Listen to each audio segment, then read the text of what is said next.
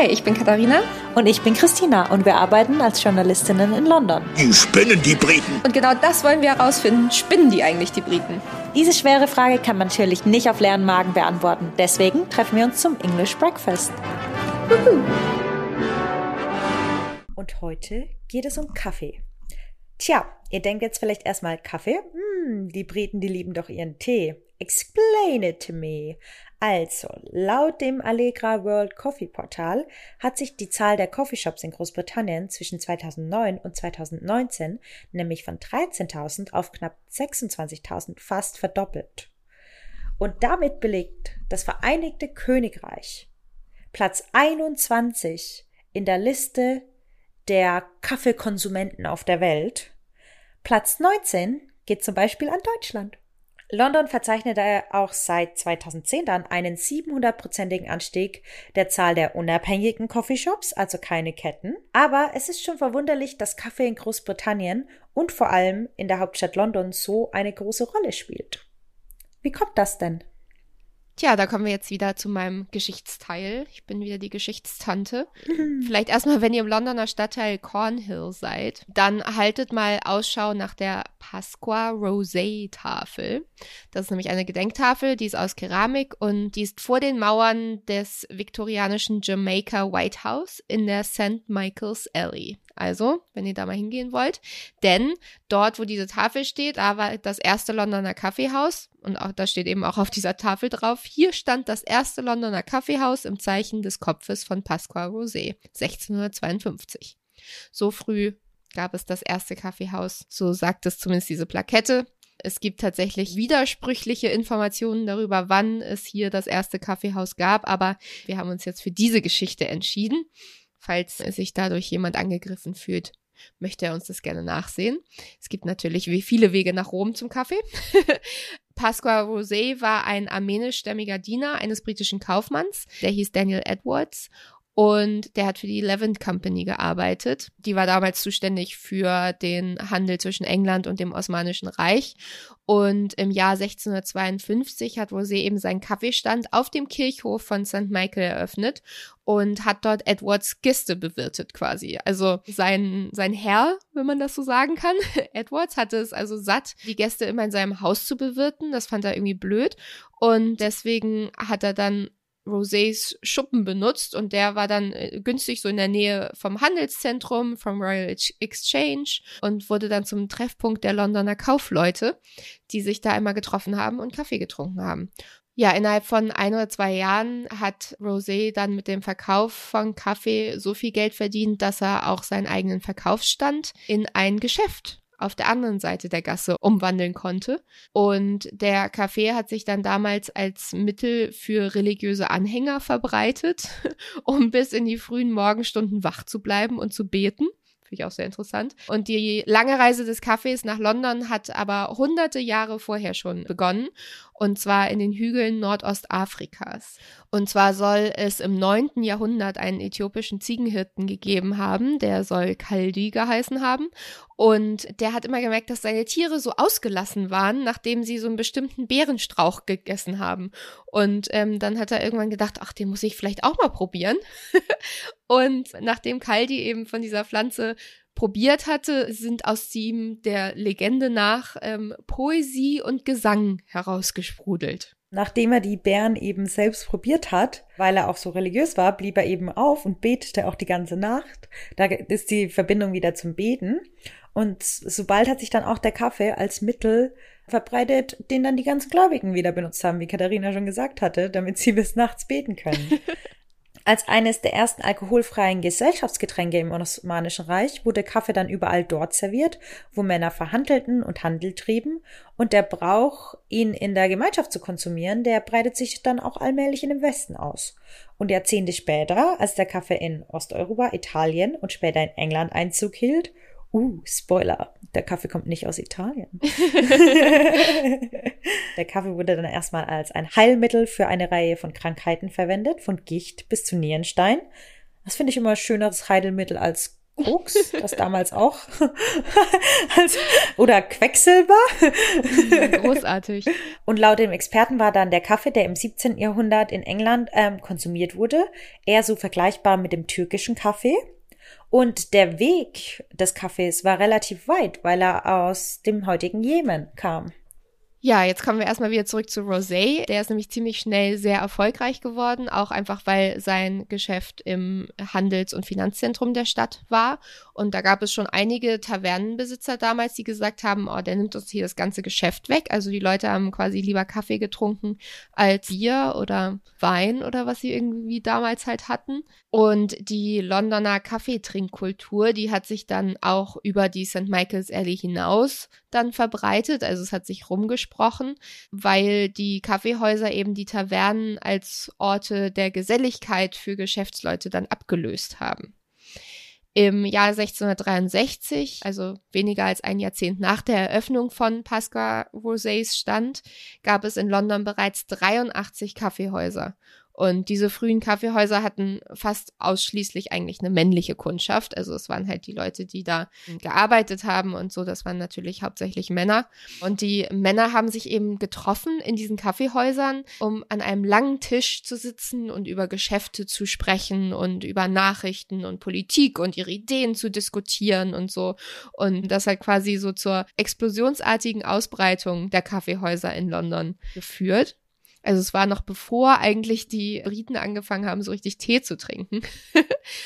Und der König hat damals aber befürchtet, dass Kaffee zur Aufwiegelung oder zur Planung von Gewalt gegen den Thron führen könnte. Also der hat sich total bedroht gefühlt dadurch.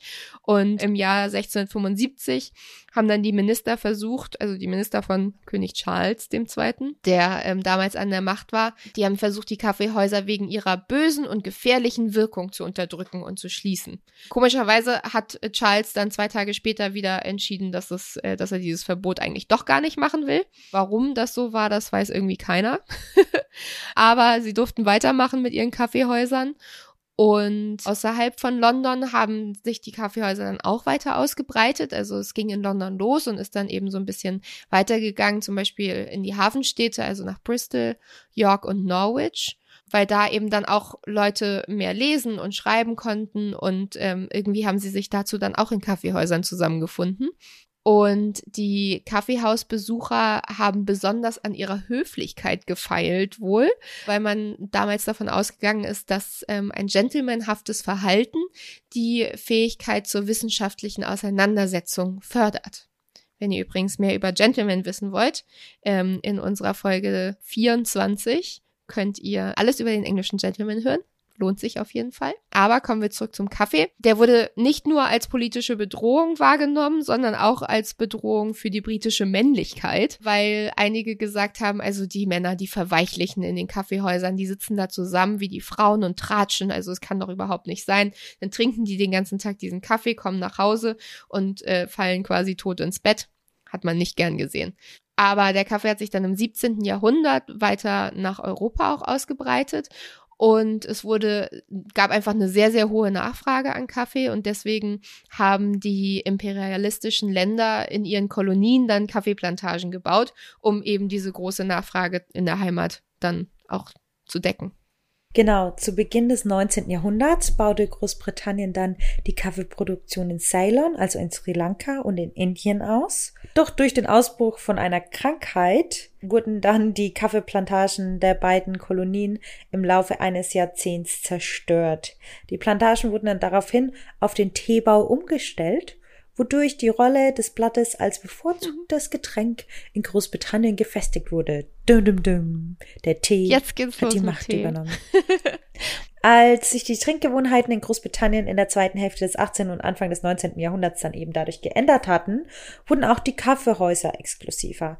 Einige, wie um Sankt James in London, entwickeln sich zu elitären, zu nur Mitgliedern vorbehaltenen Einrichtungen, die mit Glücksspiel in Verbindung gebracht werden. Oh, ding, ding. Oh, oh. Wieder eine Verbindung zu unseren Gentlemans und Gentleman Clubs. Wenn ihr da mehr wissen wollt, ja. Hört auch noch mal Folge vierundzwanzig nach, ne? Der Kaffee hat da einiges angestoßen. Während England und sein Empire in den achtzehnhundertzwanziger Jahren weitgehend zu einer teetrinkenden Gesellschaft wurde, ist das Wiederaufleben der Kaffee- und Kaffeehauskultur im Vereinigten Königreich in den letzten Jahrzehnten aber unbestreitbar. Jetzt kommen wir zu einer schönen Stelle, da machen wir jetzt aber einen großen Sprung von den achtzehnhundertzwanzigern in die neunzehnhundertneunziger. Und was sagt dir dieser Sound? Ich weiß nicht, ob unsere Zuhörer das schon über mich wissen, aber ich bin, glaube ich, der größte Friends-Fan, der jemals auf dieser Erde geweilt hat. Und natürlich sagt mir dieser Sound, dass äh, es um Friends geht, die Serie. Genau, und zwar geht es um die neunzehnhundertneunziger und in Friends kann man ja auf vieles neidisch sein. Also zum Beispiel diese unglaublich großen, unbezahlbaren Wohnungen in New York, ja, die man viel. mit einem ganz normalen Kellnergehalt anscheinend bezahlen kann. Aber der zweite Wohnsitz dieser Gruppe ist ja in einem Kaffeehaus in dem Central Park. Yes. Und für ein britisches Publikum zu dieser Zeit war ein Kaffeehaus sowas völlig Fremdes.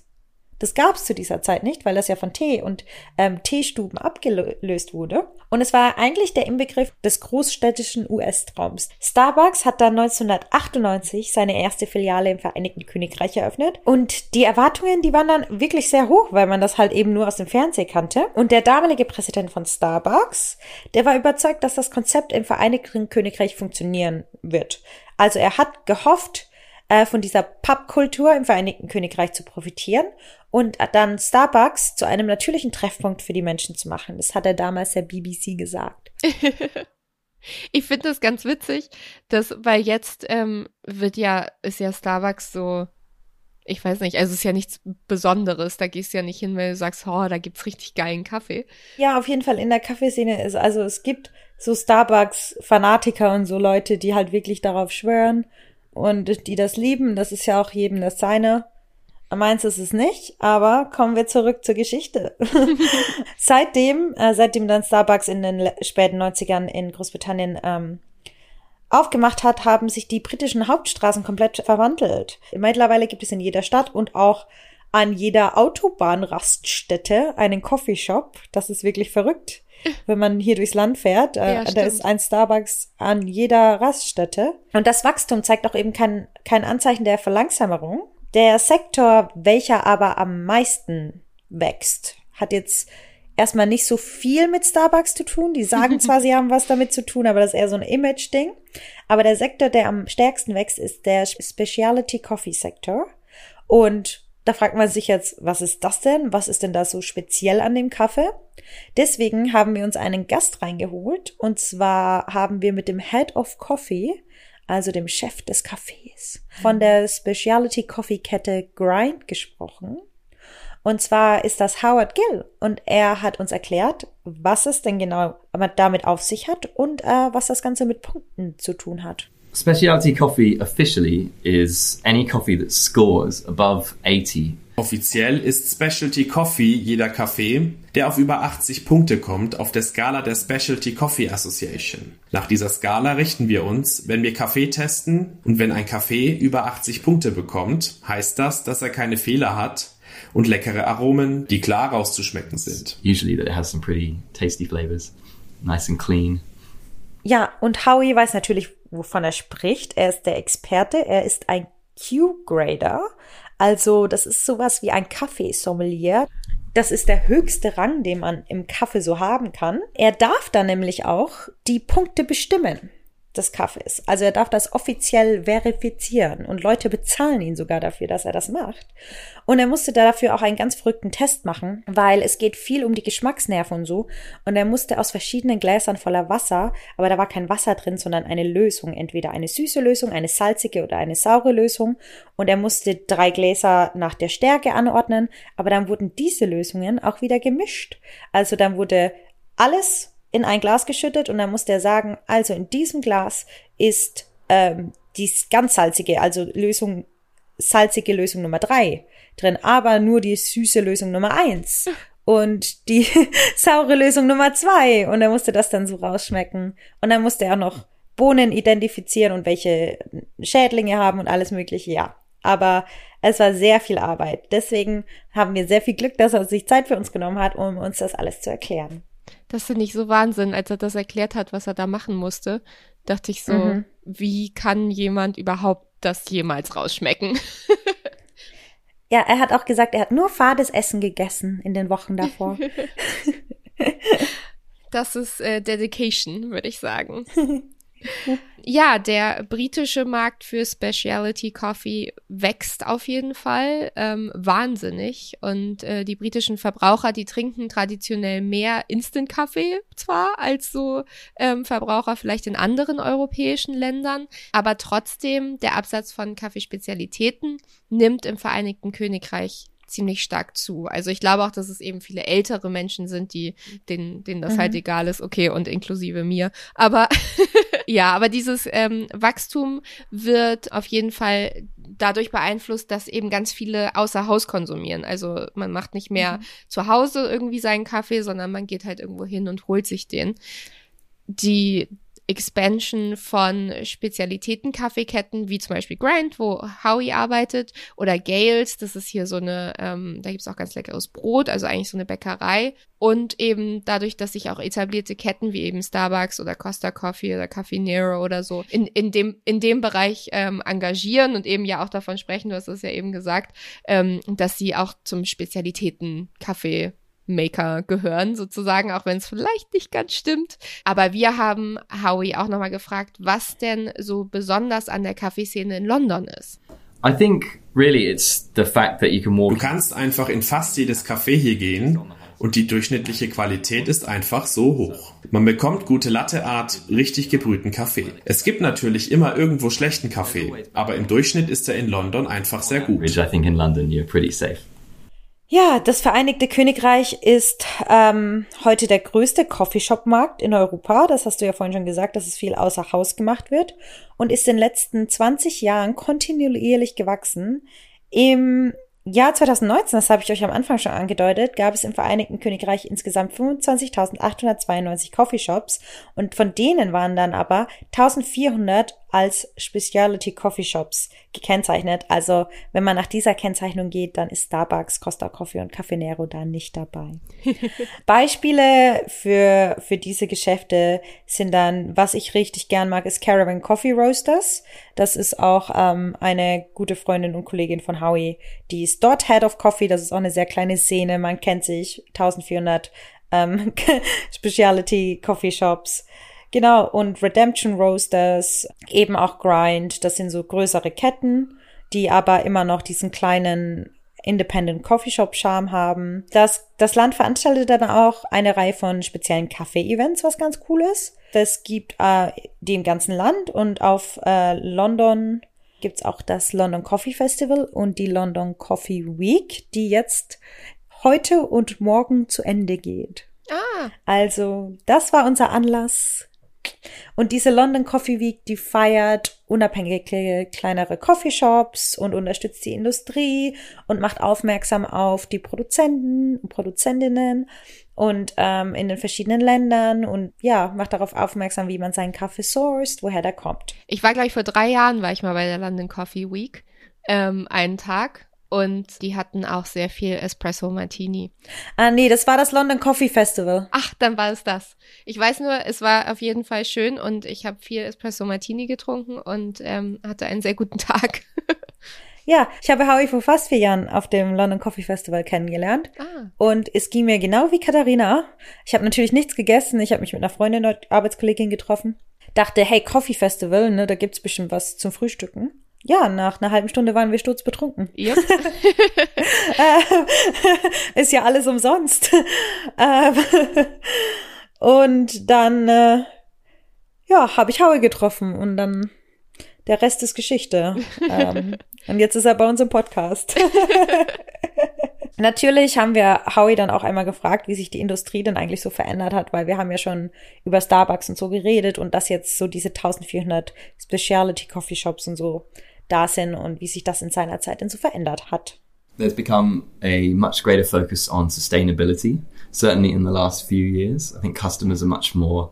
Es wird seit ein paar Jahren mehr auf Nachhaltigkeit geachtet. Besonders auch den Kunden ist es wichtig, dass das, was sie kaufen, gut für die Umwelt ist. Ich glaube, so vor zehn oder fünfzehn Jahren begann die Third Wave. Seitdem wird der Kaffee so geröstet, wie wir das heute in London oft sehen. Da geht es um sehr leichte Röstungen im Vergleich zu den schrecklichen Röstungen in den achtzigern, diese dunklen italienischen Röstungen. Und dadurch haben Leute angefangen, mehr darauf zu achten, wo der Kaffee herkommt, Äthiopien oder Brasilien zum Beispiel, oder wie er schmecken sollte.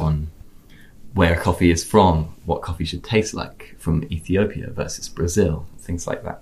Ja, also zum einen gibt es eben ein Rieseninteresse an hochwertigen Kaffeesorten, aber wie Howie ja auch eben gesagt hat, ist es im Vereinigten Königreich auch so, dass es großes Interesse an nachhaltigen Kaffeesorten gibt.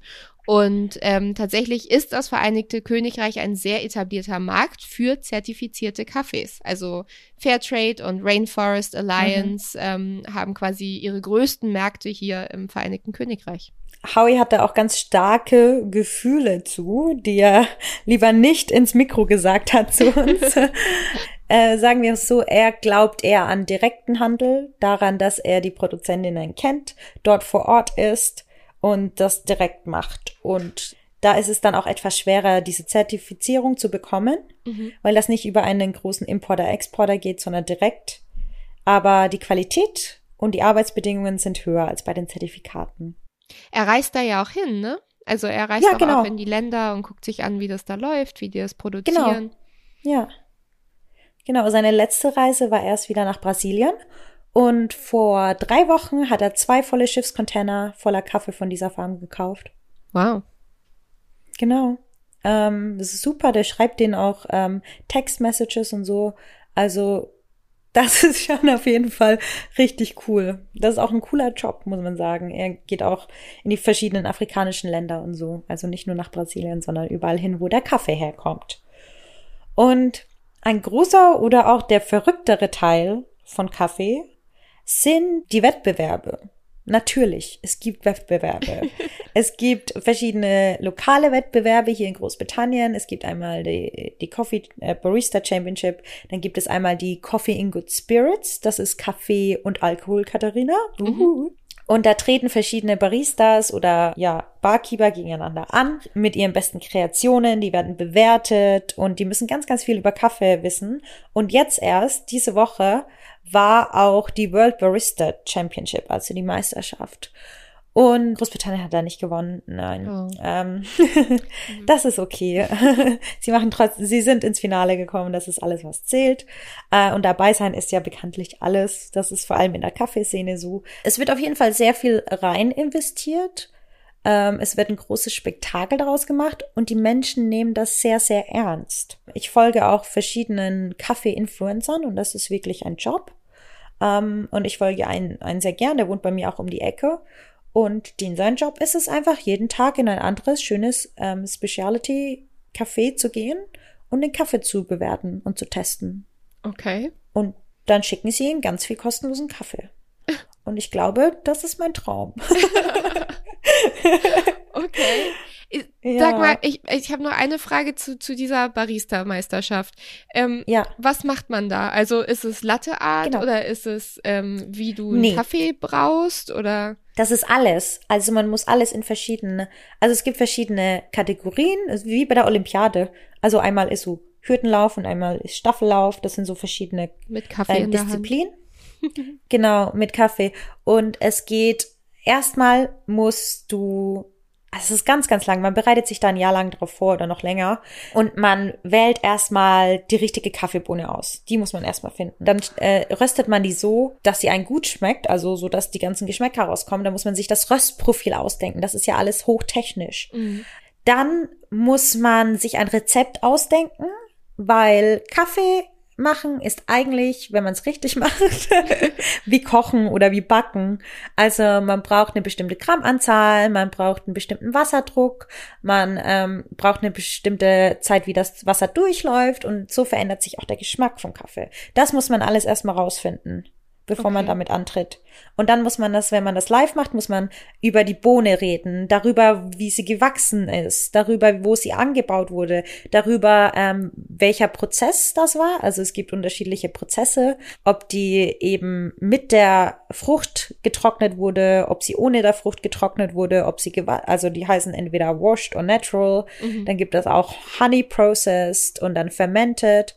Und das sind verschiedene Prozesse, wie die behandelt wurden, die den Geschmack der eigentlichen Bohne dann verändern, der grünen Bohne. Okay. Und dann geht es ans Röstprofil, und um diese Geschmäcker rauszubekommen, weil in der Bohne, das kennen wir immer nicht, weil vor allem auch in Deutschland ist so geprägt von diesem italienischen Kaffee, der, ich ähm, zitiere hier Howie, zu Tode geröstet wird.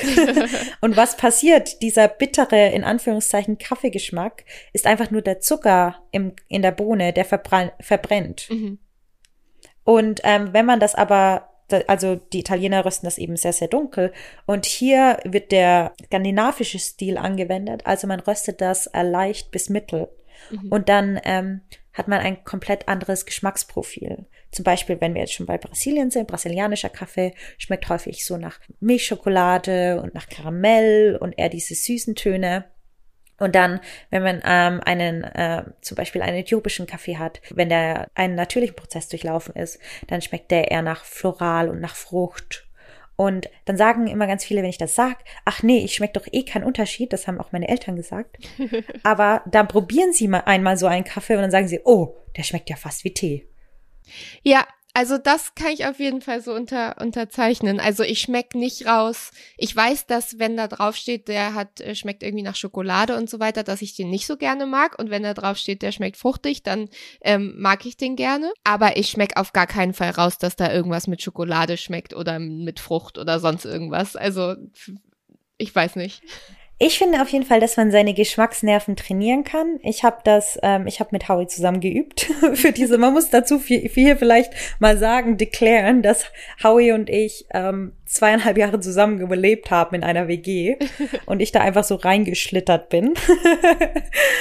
Und ich habe auch zuvor als Barista gearbeitet bei Grind. Man trainiert seine Geschmacksnerven so, und mittlerweile bin ich einfach so gut. Ich, das soll jetzt auch nicht überheblich klingen, aber für mein Lieblingscafé um die Ecke mache ich jetzt schon das Geschmacksprofil für deren Menü. Die stellen mir dann einen Kaffeebecher hin und sagen, Christina, was, was sind denn so die Tasting Notes? Und dann hau ich so ein paar raus und die schreiben es dann auf ihr Menü drauf. Und das ist irgendwie ganz cool. Also, ich traue mich ja fast gar nicht zu fragen. Ich glaube, ich weiß schon, was deine Antwort ist. Spinnen die denn, die Briten? Ähm, ich, ich, ich sag instinktiv nein, weil ich da sehr subjektiv drin bin. Aber ich würde auch ja sagen, weil es ist echt eine, eine verrückte Subkultur, wenn man da mal drin ist. Es kennt sich jeder. Jeder kennt jeden. Jeder weiß, was gut ist, was nicht so gut ist. Es ist so wie eine Clique, so eine, oder so eine große dysfunktionale Familie oder so. Okay. Aber Kaffee ist auch einfach so eine schöne Erfahrung. Und ähm, das hat Howie auch nochmal gesagt. My favorite thing is the people. Die Menschen, mit denen ich arbeite, sind das Beste für mich. Was ich an der Kaffeeszene liebe, ist, dass niemand, wenn er zehn Jahre alt ist, glaube ich, unbedingt Kaffeeröster, Barista oder Kaffeeeinkäufer werden möchte. Deswegen ist jeder, den ich in der Kaffeeindustrie kennengelernt habe, aus irgendeinem anderen Gebiet, und dadurch kommt einfach ein großer Mix an Leuten zusammen, die alle andere Erfahrungen hinter sich haben.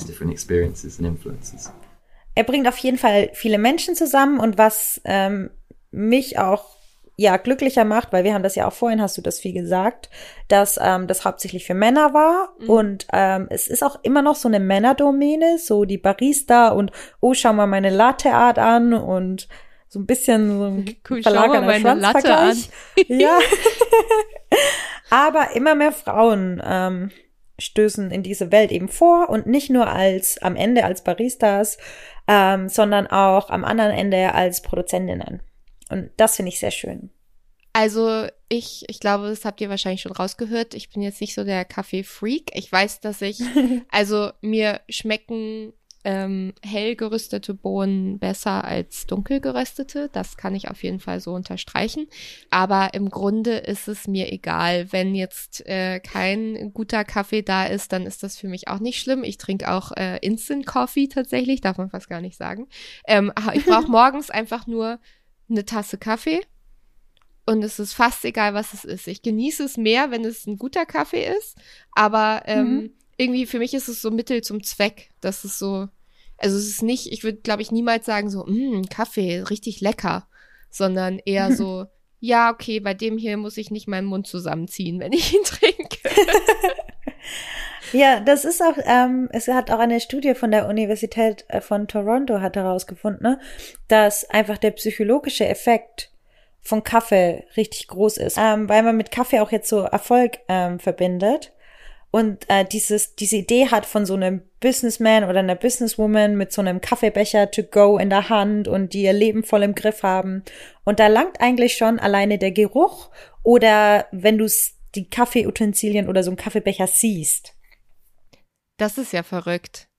Ja, da hat man, die haben das herausgefunden, dann hatten die Probanden so ein ähm, einen abgeschwächten Effekt von de- den gleichen Effekt, wie wenn man Kaffee trinkt. Aber ich muss sagen, du hattest ja gesagt, du bist nicht so ein Kaffeefreak. Ich bin ein richtiger Kaffeefreak. Ich habe gerade, als wir das aufnehmen, also wenn ihr das hört, sind wir schon in Glasgow auf dem Klimagipfel. Und ich habe gerade meine Sachen gepackt und ich habe tatsächlich meine Kaffeemühle eingepackt, meine Waage und Kaffeebohnen. Und deswegen dann wundere ich mich, wieso Platz. ich keinen Platz. Ja. Ja. Genau, da muss dann doch ein paar Schuhe da bleiben. Das ist okay. Ja, ich finde Kaffee schön. Kaffee bringt Leute zusammen. Egal, ob es guter oder schlechter Kaffee ist. Und ähm, Großbritannien wandelt sich immer, immer, immer mehr vom Tee zum Kaffeeland. Ich finde es so interessant auch, dass sie ähm, eigentlich erst ein Kaffeeland waren und dann zum ja. Teeland geworden sind, so ein bisschen auch, weil irgendwie ihre Plantage verrostet ist und sie gesagt haben, Mist, dann machen wir jetzt doch lieber Tee. Ähm, und jetzt äh, wandelt es sich wieder so ein bisschen Richtung Kaffee. Also sehr spannend. Ja, finde ich auch auf jeden Fall. Und wenn ihr mehr dazu wissen wollt und wenn ihr auch sehen wollt, wie ich einen Kaffee mache für euch, könnt ihr bei uns auf dem Instagram vorbeischauen unter at english breakfast der Podcast. Und alle Nachrichten von Coffee Snobs, die sagen, oh Gott, wieso trinkst du Instant-Kaffee, die könnt ihr natürlich auch an unsere E-Mail-Adresse schicken und zwar an english breakfast dot podcast at gmail dot com.